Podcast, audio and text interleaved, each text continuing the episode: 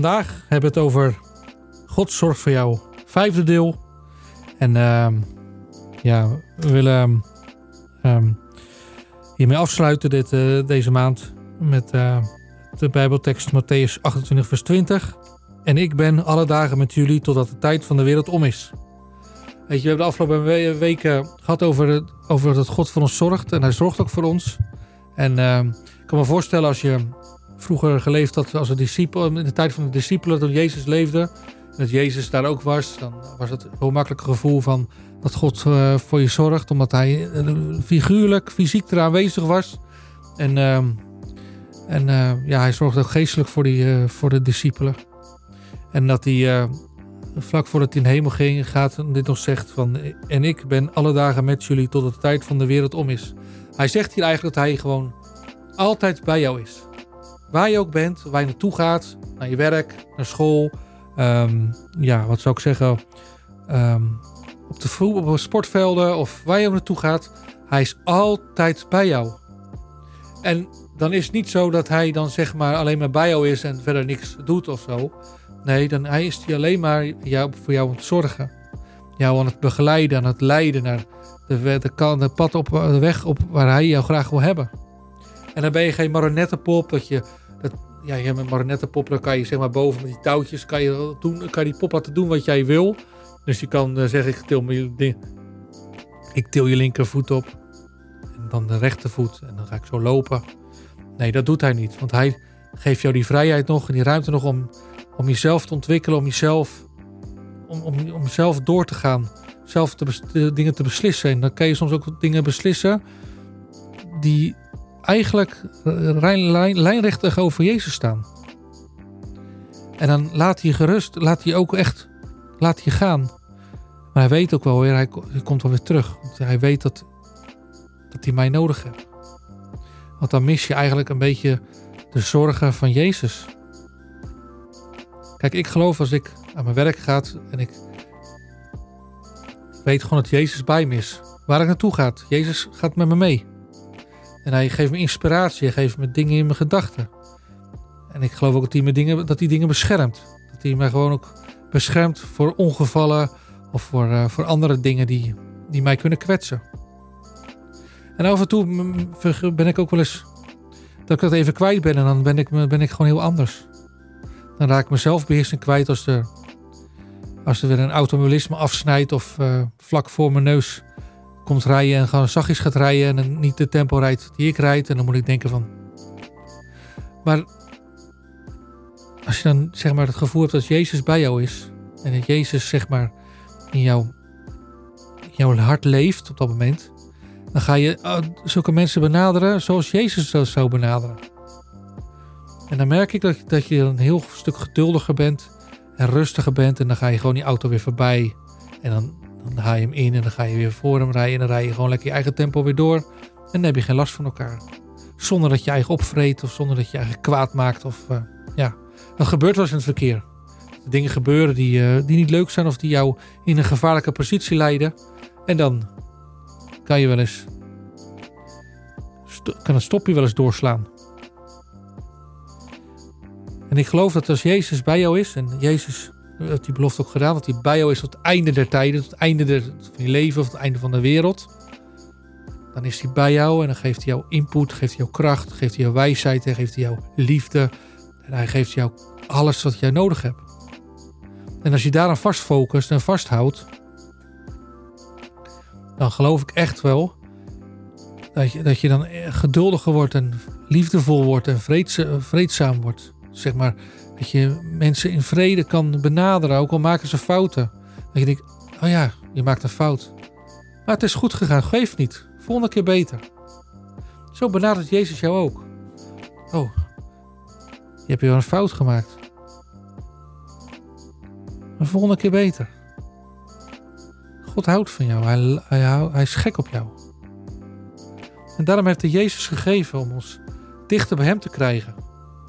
Want zonder Jezus hadden wij dat niet gehad. Dat hadden we misschien dit onderwerp ook niet kunnen praten. Omdat Jezus wel de sleutel is van het zorgen van God voor ons. En ik denk gewoon dat, dat we niet zonder Jezus kunnen. En je kan Jezus best wel eens even missen of kwijt zijn. Dat je het gevoel hebt, Heer, waar bent u nou? Maar dan zit hij gewoon naast jou. Of dan staat hij gewoon naast jou. Of hij is gewoon toch bij jou. Maar, houdt zich, maar, maar je hebt het gevoel dat je, dat je dan hem kwijt bent. Focus dan op hem. Ga dan even, neem dan even stil, een stil moment. Vouw je handen samen en gaat even, gaat hem, vraag, roep hem weer op. Zeg, Heer, waar bent u? Waar bent u? Kom maar bij mij. Ik mis u. Ik, heb, ik ben u kwijt. Ik was u kwijt. Maar waar bent u? En het is soms lastig om je eigen trots, zeg maar weer, uh, om jouw eigen trots opzij te zetten. Want je weet, ik heb gefaald. En dan moet ik weer terugkomen. Maar Jezus houdt zoveel van jou dat hij dat gewoon weer blij is als je weer terugkomt. En als je, dat hij gewoon blij is dat je gewoon weer uh, me aanroept. Dat je hem nodig hebt. Want hij wil zo graag voor je zorgen. En ik moest eigenlijk denken aan die verloren zoon. Hè, wat, die gelijkenis wat Jezus vertelde over die verloren zoon. Dat de verloren zoon natuurlijk de erfenis van zijn vader vroeg en die wilde weg. En die kreeg het. En die mocht weg. En die, die, die, die, alles, die maakte alles op. Die allemaal dingen wat... Nou, ik denk dingen wat... Gewoon wat, wat eigenlijk niet... Uh, niet uh, gewoon, hij ging, maakte, ging feestjes vieren. Ging, ja, ik weet het allemaal niet, maar... Hij, hij, hij maakte al het geld op. En toen besefte hij pas echt wat hij gemeerd, wat hij miste. Hij miste de liefde van zijn vader. Hij merkte dat hij bij zijn vader het nog, nog gewoon beter had dan dat hij nu had gehad. Ook al kon je alles doen in je leven, was het bij zijn vader nog beter. Kijk, en wij kunnen zeg maar ook het idee hebben dat de wereld heel goed is, dat wij dat beter kunnen hebben dan als we God gaan volgen of God gaan, God gaan dienen. Maar we komen er altijd weer achter dat we zonder God eigenlijk niks waard zijn. En dat we zonder God eigenlijk niks te hebben te betekenen. Dat we eigenlijk gewoon weer bij God moeten zijn. Want daar was het goed, daar was het fijn. Dat God zorgt voor ons. Onze vader, hemelse vader, zorgt voor ons. En dat was met de verloren ook zo. De verloren merkte dat zijn vader, bij zijn vader het beter was. En hij zegt, ik kan nog beter als, als slaaf van mijn vader werken... dan dat ik hier tussen de varkens blijf zitten. En hij gaat terug en zijn vader ziet hem aankomen en loopt hem tegemoet, omhelst hem en hij is hartstikke blij. En hij maakt het mooiste kalfje klaar, groot feestje en iedereen, huppakee. Ja, mijn zoon is weer leven, is dood, was dood en hij is weer levend geworden. En de oudste broer, je kent het verhaal, die was er niet mee eens. Die had, die had zoiets van, ja hallo, je hebt alles verkwast. Hoe durf je hier nog te komen? Waarom krijgt hij dat wel en ik krijg helemaal niks? Ik ben hier altijd mijn vader trouw geweest. Maar weet je, zo is het de hemel ook ben je Jezus kwijt. En je bent weggegaan van Jezus en je bent je eigen gang gegaan. Maar je merkt dat je zonder Jezus niks, dat je zonder Jezus niks waard bent. En je verlangt weer terug naar hem en je komt bij hem terug. Dan zal het feest zijn in de hemel. Dan zal in de hemel een groot feest gemaakt worden. Omdat, omdat een verloren kind weer is teruggekomen. En daarom heeft Jezus ook die gelijkenissen van de schapen, van het muntstuk en van de, eh, van de verloren zoon allemaal verteld. Van hoe belangrijk het is als, als iets kwijt weer gevonden wordt.